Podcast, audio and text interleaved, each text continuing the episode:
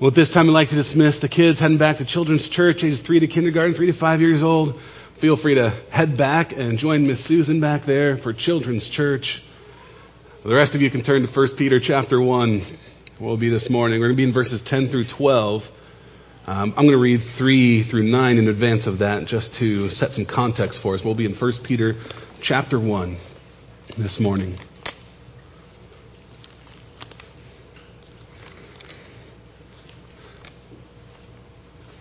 Russ may have left you in suspense. You were wondering what Jack left up here for me.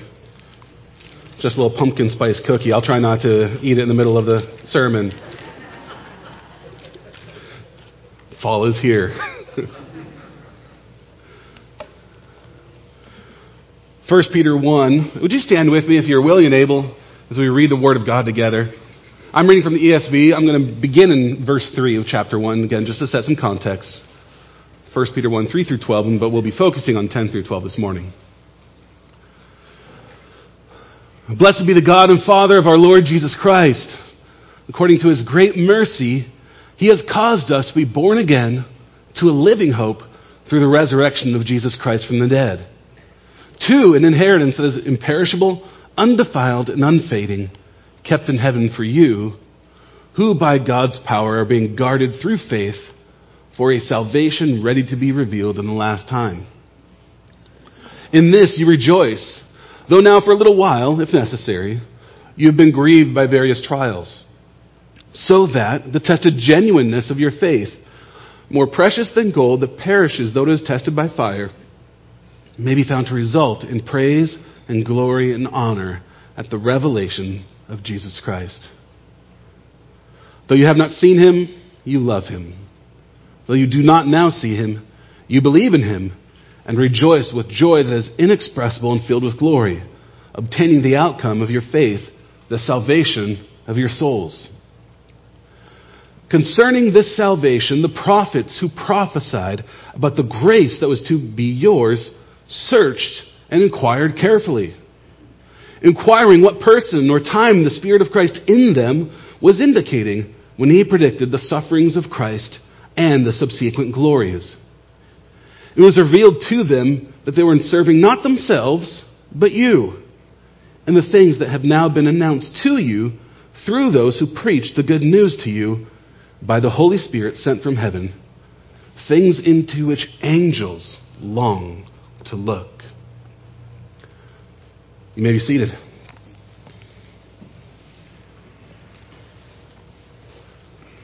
Our Father and God, we pray that you would help us to love your word this morning, that we would gain an increased appreciation for you, your Spirit, your Son, and the fact that you speak to us and have not left us without knowledge of you,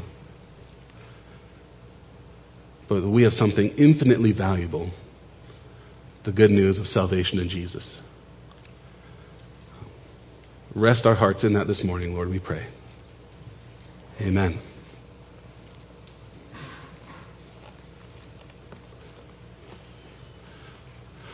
Are you a privileged person? That word, that topic of privilege has been a popular topic in recent years, that concept of privilege or being born with privilege. There are many privileges that we may be born into, that we may be given. For example, increasingly studies are showing that one of the privileges we might have is being born into a home with a married father and mother. Culturally speaking, it's just true that non-traditional homes, whatever you might say or call that, a non-traditional home without a married father and mother are more common. So the popular thinking might be that as non-traditional homes become more common, that the advantage of being born into a married home of a married father and mother would be lessened as it's just more normalized to not have that. What studies have found recently, and according to an article that was published even this last week, is that the opposite is true. You are more advantaged now than ever if you were born into a home with a married father and mother. Amen. That, generally speaking, those who are born into a home with a married father and mother do better in life and earn more money, higher education, well off. Not true in every case. This is how stats work, right? Just generally speaking. It turns out the design of God is wise and has advantages. is the plain truth of life that not all are born with the same level of advantages or disadvantages. We may be created equal, but we are not created into equal circumstances. We have more or less privilege. Jesus assumes that. And when Jesus teaches about this, he doesn't also assume that, therefore, we're not responsible for what we're given. In fact, just the opposite. We may be given various levels of talents, and we are then personally responsible to do something with what we are given, to be fruitful and faithful with that. But the underlying truth there is that we're born into different levels of relative privilege. We, as a people, have been born into an era, a time with a great number of privileges, kind of historically unknown. We have modern medicine as a great privilege that we have. The ancient world could not dream of what we have. Antibiotics, immunizations, heart transplants. We have incredible privilege in modern medicine. We have privileges in travel. Crossing the Atlantic now takes hours and not weeks. We have privileges in communication and knowledge. The World Wide Web, the Internet, all, you might say curses, but blessings that brings. We have access to knowledge and data that is unheard of. We have privileges in food. We have freestyle soda machines. We were talking about this at our elder meeting. One of God's great mercies and gifts to us, a sign of the new creation, that you can go to one machine, get any kind of soda you want, any flavor. Merlin himself would have been amazed at the alchemy that is at our fingertips that we have. We have all sorts of advantages, all sorts of privileges. We're a privileged people. These are the kind of things we talk about at our elder meetings, by the way. This is what we spend our hours on. Great fun. We are also a spiritually privileged people. Why? Because we happen, by God's grace, to live in an age in which we have true knowledge, a full knowledge of Jesus Christ as Lord and Savior. We know of His suffering, we know of His glory, and salvation therein. I'll put it this way. This is your telos statement, if you will. The good news is our great privilege. The good news is our great privilege. That's Peter's point in verses 10 through 12. He is writing to his readers, and remember, they're facing various trials, and he is giving them encouragements in verses 3 through 12 of how they might be encouraged through their trials. And he reminds them of how God has caused them to be born again and kept a place for them in heaven and is keeping them and guarding them, protecting them for heaven. So he encourages them in that way. He encourages the people that in their trials, they're rejoicing, though they have not seen Jesus, though they have to live by faith, they're rejoicing. So Peter encourages his readers, you're rejoicing even in your trials. And now this last bit of encouragement that he gives to his readers as they face their trials, here's the encouragement that you have. You have the full knowledge of Jesus Christ in His suffering and in His glory. You have a knowledge of who Jesus is, the great mystery of the whole Scriptures. You have it available to you, and not everybody has had that throughout history. You have the greatest piece of information. You have privileged communication. You have the answer to the greatest mystery of all time, the secret of the world's salvation. You have the good news, and that is your encouragement, and that's our encouragement this morning. In every trial we face, we have this, the good news of Jesus Christ. The good news is our great privilege. Peter's going to talk about two things, tell us two things about this good news. First, in verses 10 through 11, that this good news was the goal of the prophets. This is the goal of the prophets. This is what they're writing towards. This is what they were looking forward to. The good news is the goal of the prophets. And then in verse 12, he tells us it's the gift of the prophets. It's what they gave to us, given to us. The good news is the goal and the gift of the prophets. First, look at verses 10 through 11. Where Peter tells us that the prophets of old wrote in anticipation of the good news. It was the goal of the prophets. Verse 10. Concerning this salvation, the prophets who prophesied about the grace that was to be yours searched and inquired carefully, inquiring what person or time the Spirit of Christ in them was indicating when he predicted the sufferings of Christ, the subsequent glories. There are some historical mysteries that people have spent a great amount of time trying to solve. You can think of some popular mysteries like who shot JFK? Or what happened to Jimmy Hoffa's body? There's the old mystery of the disappearance of the Roanoke colony. In the days of the colonies in 1587, English colonists settled on Roanoke Island off the coast of North Carolina. 3 years later, a supply ship landed there and found that the colony had disappeared. There was no sign of it whatsoever. The only thing they found was a mysterious carving on a tree that said Croatoan. And people spent a great deal of time theorizing, trying to solve this mystery. What happened to the colony on Roanoke Island, and what does that word mean? You can Google it and find answers for yourself. But people have spent time trying to solve these mysteries. The prophets spent their time trying to find out this great mystery. Who are the prophets? They are the people in the Old Testament chosen by God to speak God's word. God delivered, He revealed His word to them, and they had the job of delivering, communicating what God had spoken. No more, no less, they were to tell what God had spoken. They delivered God's word to Israel. And the prophets, as their words were written down, as they heard prophecies, Peter tells us they scoured those prophecies. They looked over those writings, those words, and tried to figure out this great mystery. What was the mystery? What did they desire to know about? What was the thing the prophets of Israel longed to know? Out of all the prophecies of Ezekiel and Daniel and Jeremiah and Isaiah and all of them, what was the one thing they were most interested in? What did they want to know more than anything else that their prophecies were about that they had not yet fully revealed to them? What was it they wanted to know? They wanted to know how and when the great saving acts of Christ would take place. They wanted to know all about the Messiah. That was their great interest. That's what they scoured over and wanted to find out. When would this take place? How would this Messiah's work take place? Who would be this Christ, the Messiah, the Savior, who would experience suffering for God's people and then live in glory? Who was this and how would it happen? The Old Testament is all about this, and the prophets are all about this. How would this take place? You might be familiar with Old Testament prophecies predicting the suffering of this Messiah, talking about the suffering of this Savior. Psalm 22:1. My God, why have you forsaken me? Isaiah 53:7. He was oppressed, he was afflicted, yet he opened not his mouth, like a lamb that is led to the slaughter. A couple of verses later in Isaiah 53:10. Yet it was the will of the Lord to crush him. He has put him to grief. Zechariah 13:7.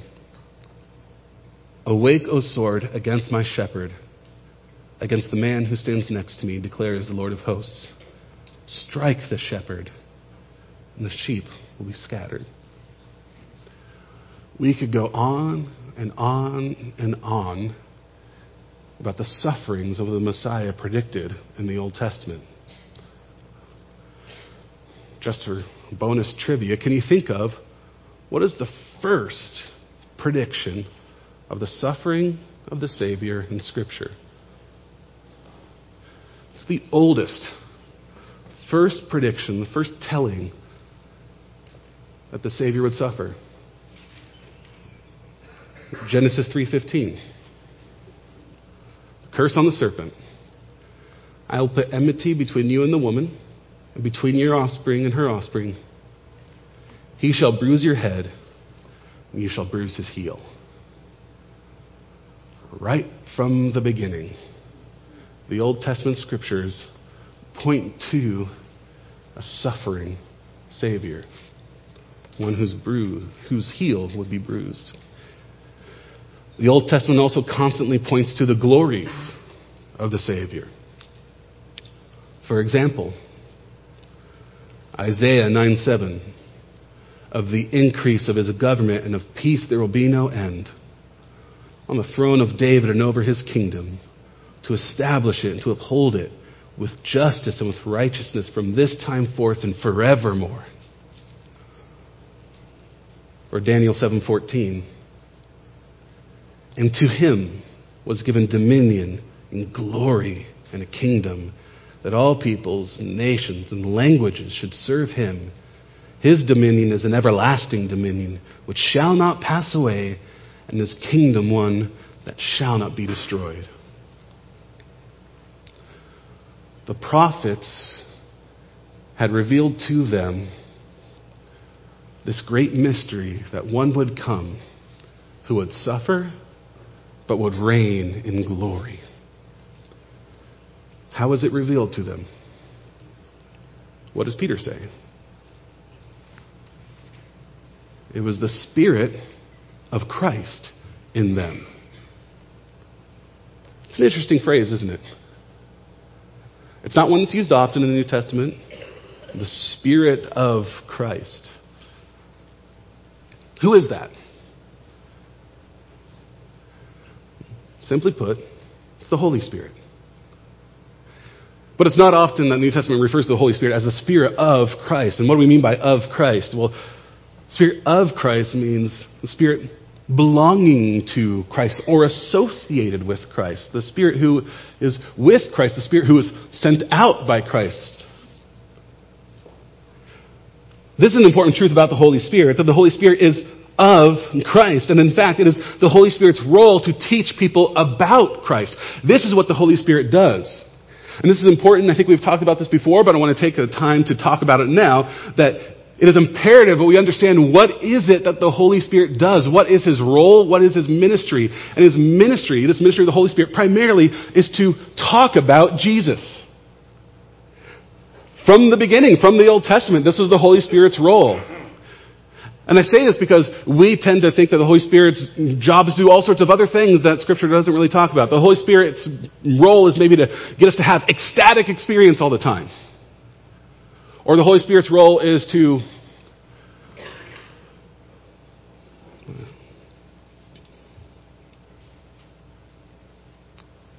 cause us to be happy at all times and all places and give us a wonderful feeling. And yes, there's joy in knowing Christ, but the point is the Holy Spirit's role is knowing Christ.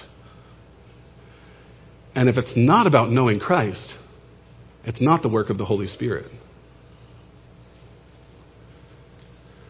Jesus tells His disciples this, says to them, He teaches them before He departs in the upper room. In the Gospel of John, Jesus talks to His disciples and tells them what to expect when He goes away. And in John 16, Jesus says, "I still have many things to say to you, but you cannot bear them now. When the Spirit of truth comes, He will guide you into all the truth, for He will speak not on His own authority, but whatever He hears, He will speak, and He will declare to you the things that are to come. He will glorify me, for He will take what is mine and declare it to you." That's what the Holy Spirit does. The Holy Spirit continues the ministry of Jesus Christ. What Jesus teaches, the Holy Spirit continues to teach. That's His role. J.I. Packer called the Holy Spirit's ministry a floodlight ministry. What does a floodlight do? Well, the role of a floodlight, if it's doing its role well, is not to draw attention to itself. A good floodlight is one you don't see and don't notice. What does it do? It shines on another and illuminates them. That is the work of the Holy Spirit and what He does. He shines on Jesus Christ and makes Christ known.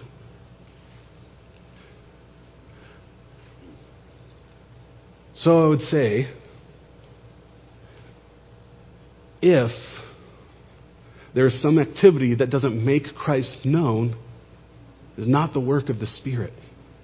If there is a religion, a faith, a spiritual practice that does not in some way reveal Jesus Christ, it is not the work of the Spirit. The Spirit's job, by definition, by New Testament teaching, is to point to Jesus.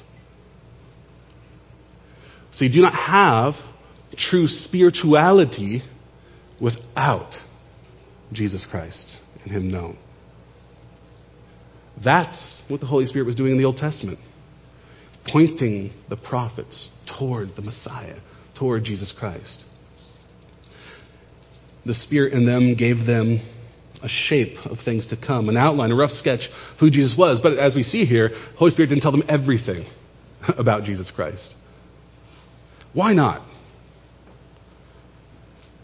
And they'll say, I don't know. I don't know why God didn't give all the information up front. But there's a thing that we call progressive revelation. Truth of God revealed over time.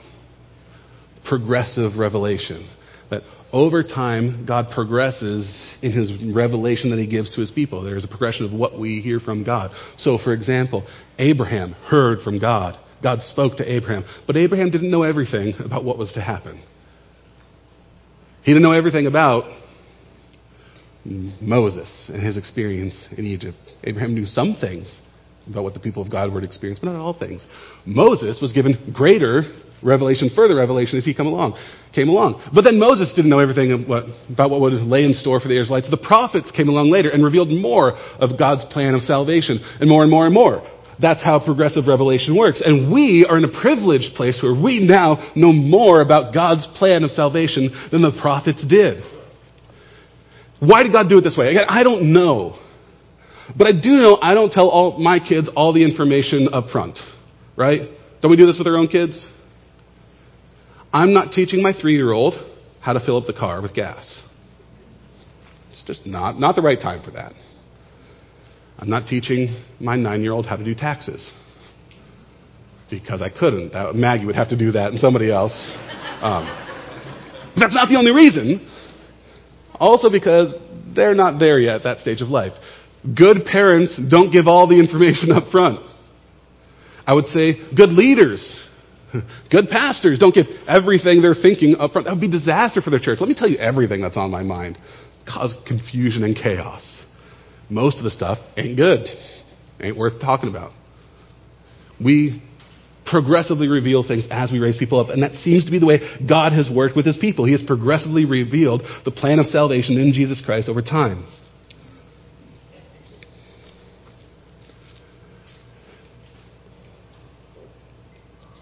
But he has given them something.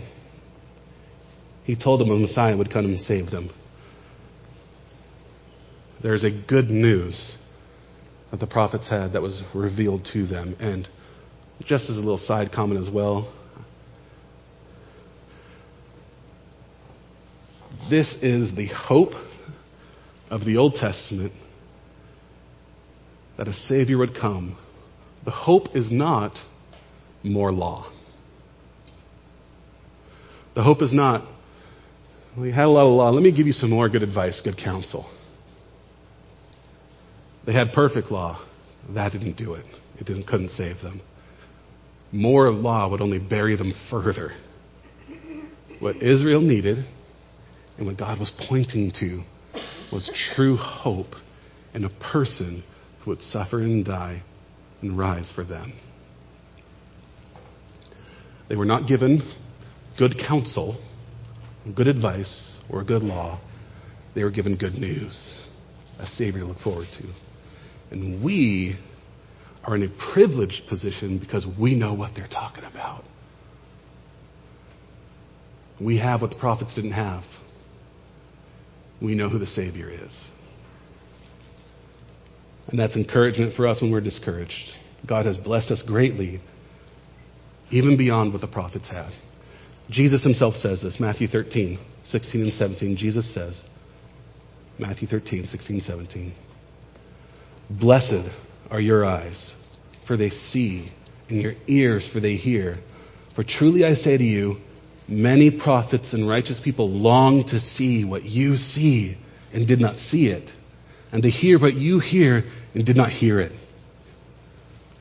Many prophets and righteous people long to see what you see, did not see it, to hear what you hear, did not hear it. People long for what you have. You are a privileged people. You have the good news of Jesus Christ, the goal of the prophets. Then in verse 12, Peter tells us the good news is not only the goal of the prophets, it's the gift of the prophets. It's what they gave to us. They wrote for our benefit. The good news is the gift of the prophets, verse 12. It was revealed to them that they were serving not themselves, but you, in the things that have now been announced to you through those who preach the good news to you by the Holy Spirit sent from heaven, things into which angels long to look.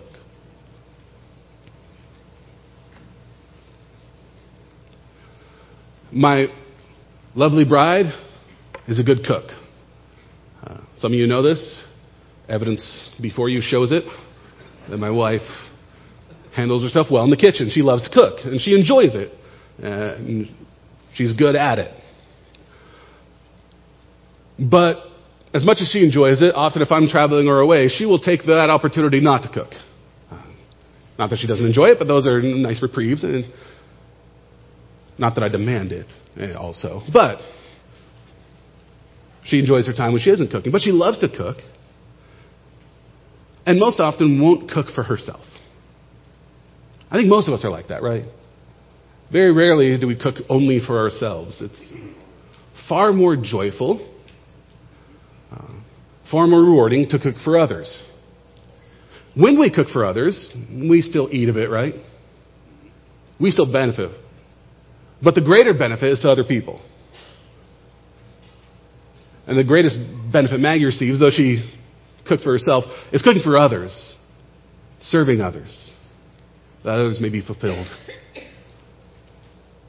The prophets cook for others. The prophets of the Old Testament were cooking for you. That's what this verse is all about. The prophets of old, as they received the revelation of God and wrote it down and shared it with others and spoke God's truth plainly and truly, they wrote these things down so that when Christ came, that we, a future people, will be able to see and know that Jesus is the Messiah spoken of from the beginning. They wrote their words. They spoke their words from God so that when eventually the Messiah would come that they talked about, and when he came on the scene, everybody would be able to go, that's the one. We've heard about him. The prophets wrote about him and spoke about him, and now we know who he is. As Peter says, they were serving not themselves, but you. Here's another way of saying this. The Jewish scriptures are Christian. The Old Testament, the Bible of the Old Testament, the Jewish scriptures are for Christian people. They are Christian literature. They are Christian words. This is what Marcion got wrong. You might not know who that is, Marcion and the Marcionites that followed him. He was a theologian who lived about 100 AD or so, a little few decades after Christ. One of the early Christian thinkers. And Marcion taught that the Jesus of the New Testament is substantially different from the God of the Old Testament. Now, those are two very separate beings. And because of that, Marcion taught that we can throw away the Old Testament. That those aren't the words of our God. The New Testament, and for him specifically, words of Paul, those are our scriptures. Marcion was a heretic because he rejected the Old Testament as the words of another God. But the Old Testament is Christian scripture. And many of us need to recover this idea that the Old Testament is Christian scripture. It is all about the Messiah. So we don't treat it as less than Christian scripture. It's why we teach on it on Sunday mornings. It's why we have our devotions in the Old Testament, because it's about, ultimately, Messiah. And it's for you. That's an amazing word that's there in verse 12. You. Which means that the prophets, Isaiah, Jeremiah, Ezekiel, Daniel, Malachi, Haggai, all of them, they were writing for you. They were writing for the future people of God so that you might know Jesus. For the Christians in Asia and Africa and Spain and Rome and France and England, South America, Mexico, Russia and the U.S. For the sons and daughters of CBC, Isaiah spoke the word of God. I don't know how to impress it further with words, but I just want to leave you with this impression. The prophets spoke for your benefit, for you, so that you might know Jesus. And then the apostles came along and preached and proclaimed Jesus. And the power of the same Spirit sent out from heaven. When Jesus ascended, what did he do? He sent the Spirit at Pentecost. And the apostles preached and proclaimed, and their message was, the Savior the prophets spoke about is the Jesus that ministered among us. Paul was put on trial for proclaiming the gospel, and listen to what he says in Acts 26. While on trial, Paul says, Acts 26, 22 and 23, I stand here testifying both the small and great, saying nothing but what the prophets and Moses said would come to pass. I'll repeat that again. Saying nothing but what the prophets and Moses said would come to pass, that the Christ must suffer, and that, being the first to rise from the dead, he would proclaim light both to our people and to the Gentiles. Do you hear what Paul's saying there? We apostles, we're saying what the Old Testament prophet said, that the Savior would suffer and he would rise again to bring light to Jews and Gentiles. We're all saying the same thing. We're all saying what angels in heaven long to look into. Look at that last phrase in verse 12.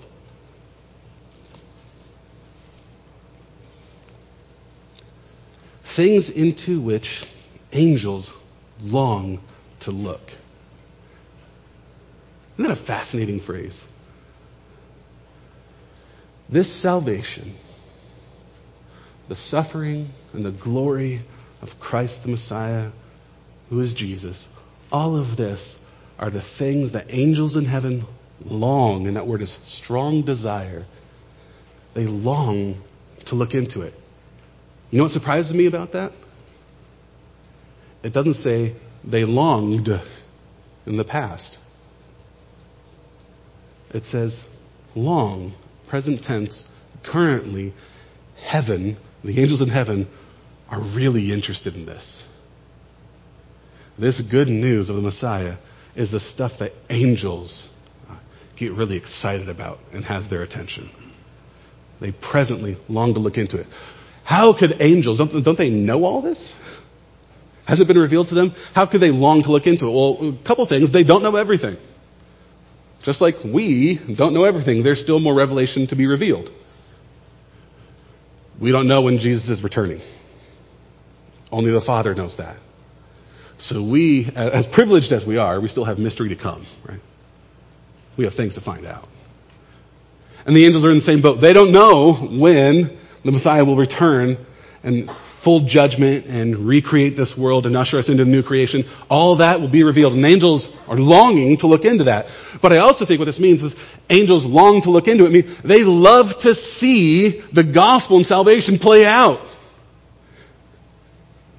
They long to look into it, not in the sense of finding new data, but they long to look into it and say, this is what they're interested in. This is what heaven rejoices in. This is what heaven celebrates. This is what has the attention of heaven, the good news as it affects people in the world and saves people from sin. This is what gets heaven excited. This is what angels rejoice in. This is what fires them up. Angels long to look into the good news, the suffering and glory of Jesus as it saves sinners from sin. Heaven loves it. And this is the gift that we have written down for us in our scriptures. So what I want to leave you with as we close these last few minutes here is a word that we ought to be excited and be more awestruck at what we actually have in our hands. Like, what is it that we have? We have the thing that heaven gets excited about. And we take it for granted because we're distracted by many things. And I'm putting myself in this as much as anybody. We are distracted by so many things in the world. Our Bibles sit on our nightstands, and we have Bibles everywhere. How many Bibles do you have? I have one in my car. I have 5 or 6 in my office at church. I have about 10 more in my office at home. I've got unlimited Bibles on my phone and on my laptop. And Bibles everywhere else. We are overflowing with Bibles. We have men's Bibles, women's Bibles, kids' Bibles, teen Bibles, children's action Bibles, study Bibles, Ryrie Bibles, MacArthur Bibles, Sproul Bibles. I don't know why people put their name on the Bible, but they do. We have ESV, KJV, NASB, NET, NIV, NLT. What am I missing? CEV. We have so many translations. We have the Greek and Hebrew Bible. We don't touch those. We have no shortage of the Word of God. We are a privileged people. We're talking about the Reformation in our Five Solas class this morning. And people like Wycliffe and Luther were persecuted and looked down on because they dared to put the Bible in the language of the common person in English and German. The people didn't have access to Scripture. And it was revolutionary for some to come along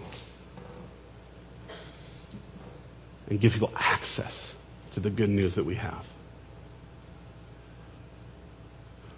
We are incredibly privileged to have Scripture as we do the good news of salvation in Jesus Christ.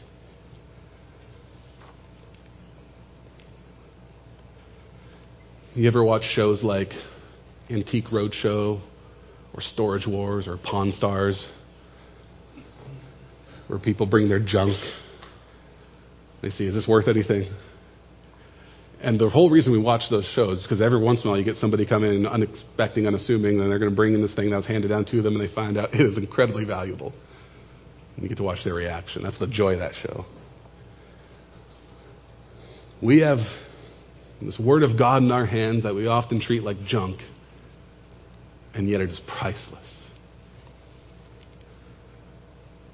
Romans 1:16 says, "For I am not ashamed of the gospel, for it is the power of God for salvation to everyone who believes." Do you know what you have in the gospel? You have in the gospel the power of God for salvation to all who believe.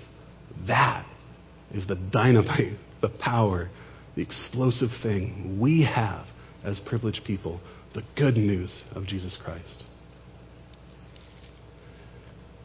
And I think at times we're bored with it, so we get excited about other things. I'm going to step on a landmine potentially. Is that okay? And this has come up enough often that you're going to think I'm talking to you, and I promise I'm not. But we were talking about this at our elder meeting on Thursday night. More serious thing we were talking about. And it's The Chosen. So there's Chosen, popular thing. All sorts of people are interested in it. So we were talking about it just because we're hearing about it from different angles.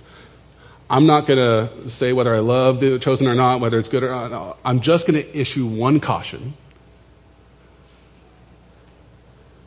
The caution being, when I hear things like, and this is what concerns me, when I've heard people say, "I've never had the Bible come to life for me like that." And we're almost hinting at, now I can understand the Bible, and I'm really excited about it. My caution is, a fictional show is not what angels long to look into. So it's not me commenting on whether it's good or not, whether it's helpful or not. I would say the same thing about the commentaries I read. Those aren't the things that angels long to look into.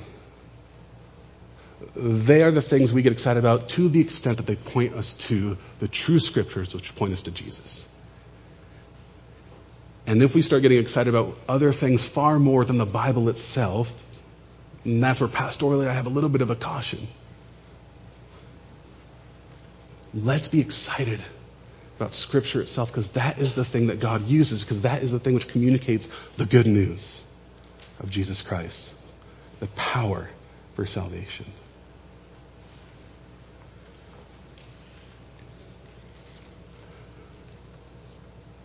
And when we are discouraged by various trials, consider the gift we have. We know the Savior. So when we struggle with death and sickness and are discouraged, we know the Savior. When we are weak by the challenges of the world, we know the Savior. When others look down upon us and mock us for our faith, we know the Savior. When we feel lost, we know our Savior. When we are burdened by the pressures of the world, we know our Savior. When we're hurt by the sins of others, we know our Savior. When we're hurt by our own sins and discouraged by our own ineptitude and our own failings, we know our Savior. Peter wants you to be encouraged. You are a privileged people. You know your Savior. In all the ups and downs in life, you know the Savior in a way no one else in history has. The good news is our great privilege. It's the goal and gift of the prophets. So my last question, do you know the good news?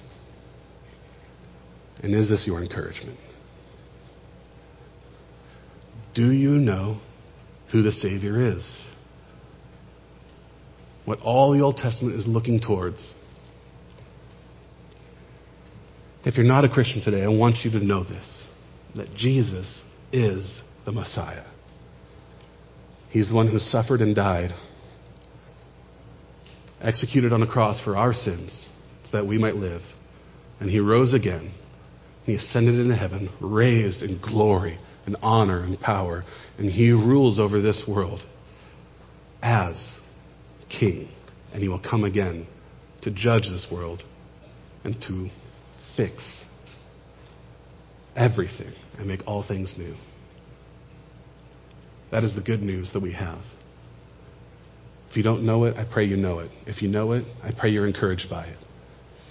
It is the great privilege we have as God's people. Would you pray with me?